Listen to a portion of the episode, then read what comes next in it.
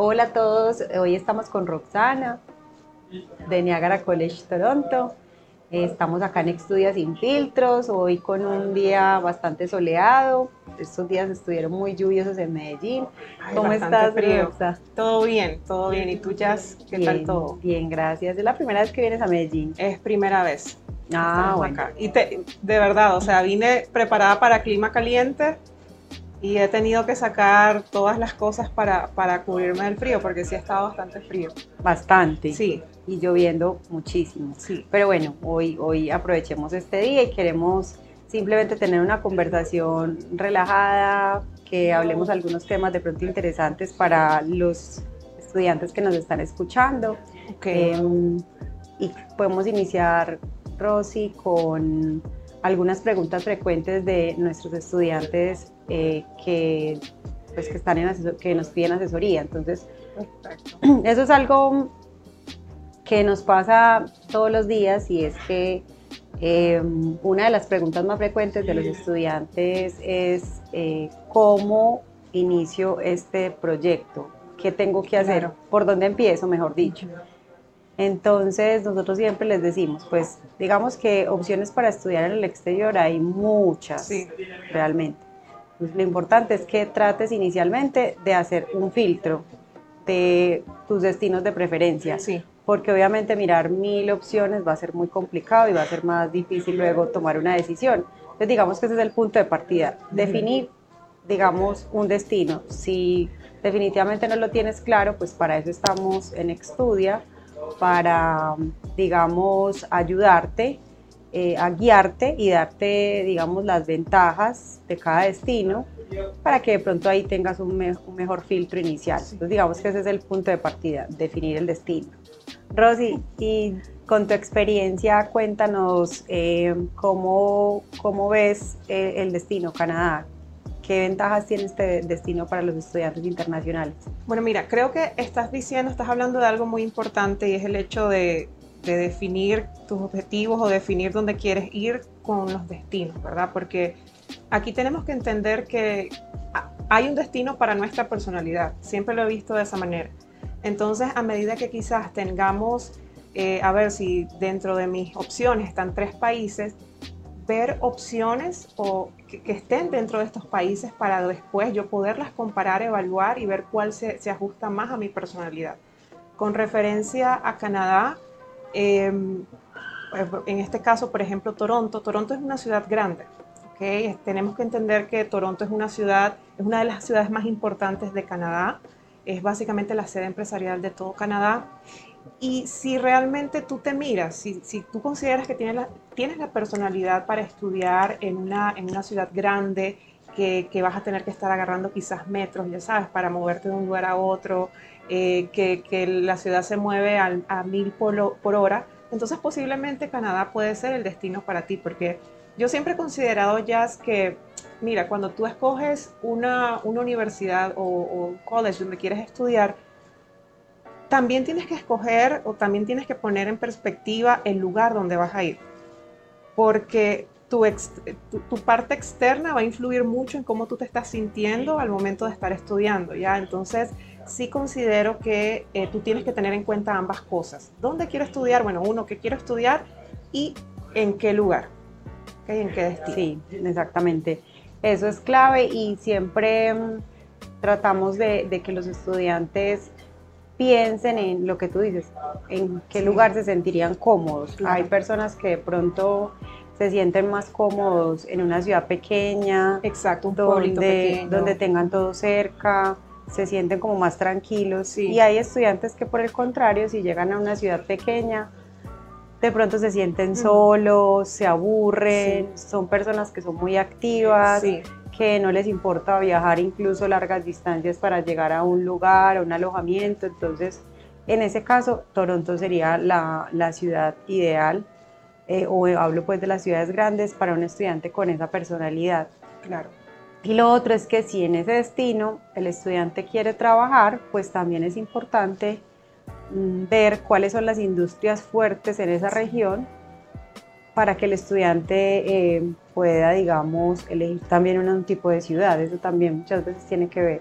Claro. Claro, creo que la parte también de entender qué programa voy a estudiar y ver que si la ciudad donde lo voy a hacer, donde voy a hacer mi programa, me va a brindar, tú sabes, ese, esa, esa experiencia o poder aplicar a diferentes trabajos cuando yo ya esté en esa, en esa, en esa parte de estar buscando dónde aplico, eh, dónde tengo que mandar mi currículum, eh, cuánto me va a tomar llegar a mi trabajo, quizás de donde yo estoy rentando mi apartamento. entonces creo que todas esas cosas, al fin y al cabo, sí, sí eh, son importantes como para, para primeramente definir dónde quiero vivir, dónde quiero estar o dónde me miro viviendo. Exactamente. Entonces esa parte, pues digamos que es, que es prioritario, es, lo, es lo, lo que los estudiantes tienen que definir para poder tener este proyecto de, estudios en el exterior. Así es. O bueno, iniciar más bien este proyecto. Digamos que lo siguiente es que muchos estudiantes nos preguntan con cuánta anticipación deberían hacer todos estos planes. Siempre es una pregunta como muy frecuente. Eso va a depender del destino. Sí. Pues digamos que eh, podemos aprovechar ahorita con Rosy y hablar propiamente de Canadá. Sí. Entonces es importante que sepan que aunque parezca que realizar este proyecto a uno o dos años es muy lejos, realmente no lo es porque es un proyecto que necesita de mucho tiempo, mucha preparación, hay que hacer varios procesos, entonces digamos que nosotros tenemos estudiantes que nos contactaron hace dos, tres años y ahorita vuelven después de un año, un año y medio y casi que les decimos que el proceso ojalá debería iniciarse por ahí un año antes. Sí, es que, ok, sí, yo creo que la primera parte de este, de este proyecto es esa parte de comparar, de evaluar cuáles son tus opciones, que es lo que estábamos hablando inicialmente. Ya cuando empieces a comparar y ya eh, más o menos tengas una idea clara, ya es tomar acción a la opción que tú eliges. Ya, porque, ok, si dentro de mis opciones yo tengo tres, eh, valga la redundancia, tres opciones, eh, y yo sé que para la opción 1 yo tengo que tomar, por ejemplo, un examen que me piden de admisión, yo necesito prepararme para ese examen. Si la opción B me pide un examen de inglés y yo sé que me falta un poquito para llegar al, al score de inglés que me solicita el college, entonces me pongo a estudiar inglés para poder tomar este examen o si tengo que escribir algún ensayo, eh, o si tengo que hacer otro tipo de cosas. Entonces, al fin y al cabo, creo que es prudencial, sí, tener un año, un año y medio para tomar una decisión sólida, porque, y más, ya digo yo más, cuando eh, te estás moviendo quizás con tu familia. ¿Ok? Cuando quizás te vas con tu esposo, con tu esposa, con tus hijos. Entonces también es cuestión de ver eh, quizás los colegios donde vamos a vivir, y todo esto toma tiempo, ya sabes, entonces entre más temprano o con mucha más anticipación tú lo puedes hacer muchísimo mejor, porque así te estás, eh, estás poniendo puntos o estás eh, como que tengas una lista imaginaria donde vas a ir tachando las cosas que vas a ir haciendo. Y esto necesita planeación, entonces sí es importante. Sí, total, tienes toda la razón. Y ya que mencionas el tema del inglés, eh, lo primero que nosotros hacemos cuando tenemos estudiantes con este proyecto de educación superior es enviarles un examen de inglés, porque realmente eso nos permite eh, saber más o menos cuánto tiempo puede tardar ese estudiante en cumplir ese requisito para tener, digamos, un, plan de estudios más ajustado a la realidad, porque no es lo mismo pues que un estudiante nos contacte y tenga un nivel medio de inglés a un estudiante que está a nivel básico. Sí, claro. Y ahorita pues también hay una gran ventaja en Canadá eh, y es que muchos estudiantes están haciendo estos cursos de inglés virtuales. Sí. Niagara lo tiene sí. y eso es una gran ventaja porque el estudiante se va a enfocar en su proyecto principal que es eh, llegar al destino a estudiar educación superior con todos los beneficios que implica llegar directamente a este programa, bien sea si viaja individual o con grupo familiar siempre sus beneficios van a ser mayores y van directamente al programa de educación superior. Si el estudiante igual quiere llegar a estudiar eh, inglés, es una alternativa. Claro. Eh, sin embargo, si su prioridad es la educación superior, ahora está esa alternativa de hacer los programas de inglés en línea, que eso la verdad ha funcionado muy bien, que se está, digamos que se implementó a partir de la pandemia porque las escuelas canadienses eh, de idiomas pues no tenían esa posibilidad en, ese momento de recibir estudiantes de manera presencial, entonces eso ha funcionado supremamente bien. pueden ver los, los testimonios en nuestras redes sociales, todo, y, la verdad que cada vez tenemos más estudiantes que se están em, adaptando muy bien a esta, a esta forma de, de aprendizaje, muy bien. Yo, yo considero que es bastante cómodo, ¿sabes? El hecho de que estás quizás, ok, que tienes un trabajo y que quieres eh, ajustar un poco más el dinero para irte a estudiar y que no tienes que renunciar ya, entonces quizás sales del trabajo, llegas a tomar tus cursos de inglés desde la comodidad de tu casa y entonces esto, también te brinda a ti de que no vas a tener que estar invirtiendo en un país, o sea, con, con eh, estadía, el costo también del programa, sino que lo estás haciendo desde la comodidad de tu casa. Eh, al momento que ya cuando quieres aplicar al college, bueno, ya puedas hacerlo, pero ya con el nivel de inglés que, que el college te requiere. Entonces sí, es, es, una ventaja que pudiese decir que nos ha dejado la pandemia. Sí, esa es una de las ventajas. Totalmente de acuerdo. bueno, otro tema que muchos estudiantes deben tener ahí presente eh, con este proyecto de estudiar pues educación superior. Como te digo, la idea es como hablar enfocarnos en Canadá porque pues cada destino tiene sus características y procesos muy diferentes, pero digamos que enfocándonos en Canadá, em, digamos que el estudiante tiene un tema y es conseguir los cupos para poder eh, ingresar a su programa de estudios. Entonces por esa razón las instituciones tienen unas fechas de apertura de cupos que más o menos están entre nueve meses y diez meses, once meses antes del inicio de, los estudios. Entonces la recomendación es que el estudiante, em, si está definido ya por una opción, pues obviamente ya siguiendo, escuchando pues nuestras recomendaciones y obviamente eligiendo lo que le gusta porque no es imponer en ningún momento, sino ayudarlos a cumplir este proyecto, eh, sí debe, sí debe eh, aplicar inmediatamente, ojalá en la medida de lo posible, inmediatamente los cupos estén disponibles para poder conseguir un cupo. Entonces, eh, normalmente las instituciones tienen unos requisitos de admisión, que si quieres, Rosy, nos, nos, nos, aclaras para los estudiantes cuáles son los requisitos que tienen Niagara en este momento para poder aplicar y que el estudiante pueda recibir su carta de oferta y estar tranquilo porque su cupo está eh, ya reservado. Y ya lo siguiente sería que el estudiante realice el trámite de su visa, que se va a hacer más o menos 5 o 6 meses antes del inicio de los estudios. Pero es básico tener el cupo. Sí, bueno, mira, los, los, requisitos de admisión para, para Niagara College Toronto, la verdad que son bastante sencillos, es un proceso bastante sencillo. Solo tendríamos que llenar eh, bueno, la aplicación a través de Extudia eh, mandar ya sea bueno, notas y diplomas oficiales y traducidas al inglés, eh, si estás aplicando a, los pregrados bueno, del colegio, si estás aplicando a los posgrados de la universidad, eh, la copia del pasaporte y tu examen de inglés.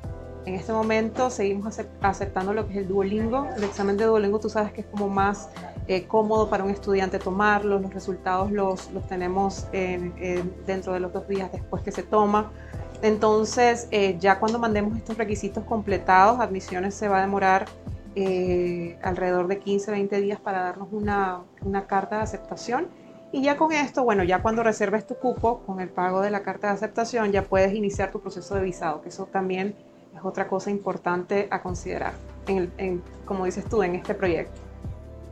Sí, exactamente. Digamos que la carta de aceptación sí es lo, lo que necesitamos para poder eh, debamos avanzar en ese proceso de aplicación a la visa. Otro tema que, que es muy importante son los recursos que el estudiante debe tener para demostrarle a la embajada. Entonces, todos los destinos normalmente le piden al estudiante que cuente con un dinero para pagar normalmente el primer año de estudios y el costo de vida del estudiante y su grupo familiar. Entonces, esas son cosas que se deben programar con anticipación, porque el estudiante puede tramitar un préstamo bancario o puede eh, mirar de pronto un patrocinador.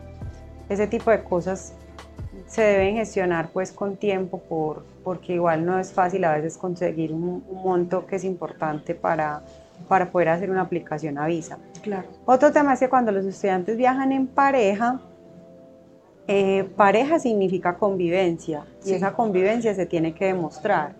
Entonces, a veces tienen ese proyecto de pareja, pero son novios, pues ni siquiera viven juntos. Entonces, si yo estoy diciendo que lo voy a hacer en uno o dos años, pues yo ya tendría que empezar a, a, organizar mi proyecto de ese modo. Si, pues, no sé, me voy a casar, eh, tengo que adjuntar pruebas de convivencia, ese tipo de cosas, y eso pues obviamente no puede ser algo que, que se muestre un mes o dos meses atrás de, de, una aplicación. Entonces sí es importante ajustar todo ese tipo de cosas antes de, de definir también los tiempos. Claro. Eso también es muy importante.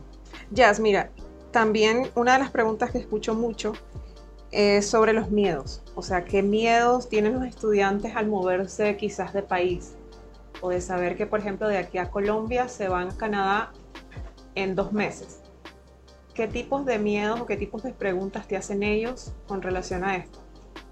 Em, digamos que sí, tienes toda la razón. Es, es un sentimiento como, es raro, es de emoción porque es un cambio total de vida y a la vez también un miedo pues a enfrentar tantas cosas nuevas. Es un sentimiento que es normal.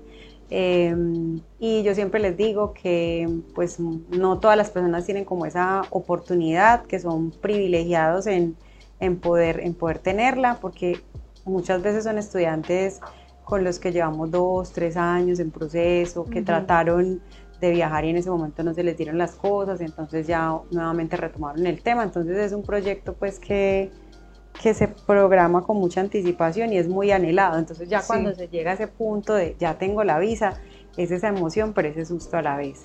Entonces, realmente, pues eh, se van a enfrentar a muchas cosas a la llegada al país. Son muchas cosas, es el cambio de cultura, el idioma, la alimentación, el clima, el clima eh, digamos, un ambiente diferente, moverse en una ciudad diferente. La puntualidad también es sí. otra cosa. sí, que total. se toma mucho en cuenta. Entonces, nosotros siempre les recomendamos varias cosas. Uno es, en la medida de lo posible, bueno, depende mucho también de la edad. Cuando son estudiantes mayores de edad, el choque cultural que tienen estos estudiantes es, es, muy diferente al que, por ejemplo, tiene una familia que viaja completa porque obviamente tiene a su grupo familiar y siente ahí pues como de todos modos como ese apoyo a la llegada. Cuando un estudiante viaja solito, que de pronto va a una casa de familia, que es menor de edad o que está muy joven y viaja solo, pues obviamente su adaptación también va a ser diferente y pues también depende de la personalidad. Sí. Entonces es normal tener ese sentimiento de a veces como de tristeza, de, de, de, susto, que yo que estaba haciendo acá, porque me vine, no sé qué, porque son muchas cosas a la vez pero lo importante es que em, en la medida de lo posible tratar de salir, Eso no quedarse encerrado. recomendación. Sí, o sea, exponerte, conocer, eh, no, no quedarte encerrado quizás viendo tu programa favorito eh, de Netflix, que no estamos diciendo que está mal, ¿verdad? Pero sí tratar como de, exponerte, de salir, de, de, conocer, porque tú no sabes si en una salida, bueno, puedes conocer eh, a un buen amigo, puedes conocer, no sé, a tu próximo colega, o personas, ¿verdad? Que van a, van a, dar ese valor agregado a tu experiencia en el país.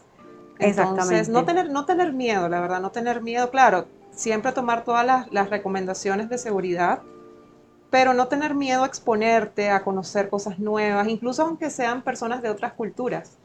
Exactamente. Porque siempre vas a aprender, siempre eh, vas a salir de tu zona de confort y eso va a hacer que, que, la experiencia sea también más gratificante. Sí, totalmente de acuerdo.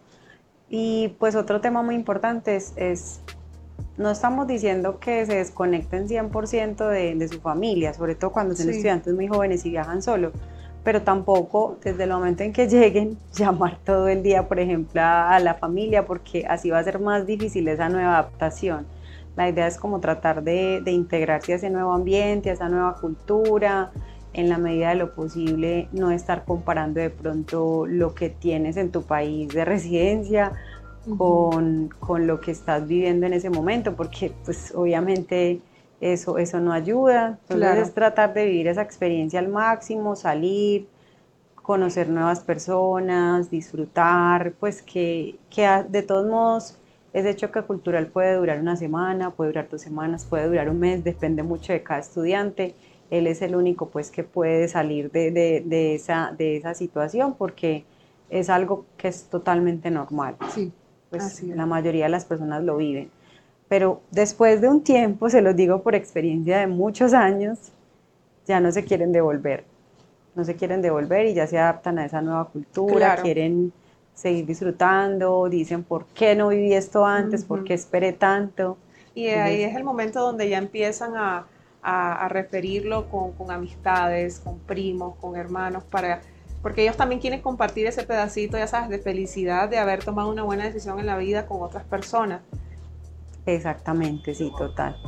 Rosy, muchas gracias por acompañarnos hoy en Estudia. Gracias por todo, Jazz. Gracias por el espacio y la verdad que sí, es muy bueno estar compartiendo estos tips con todos los chicos que hoy nos están escuchando.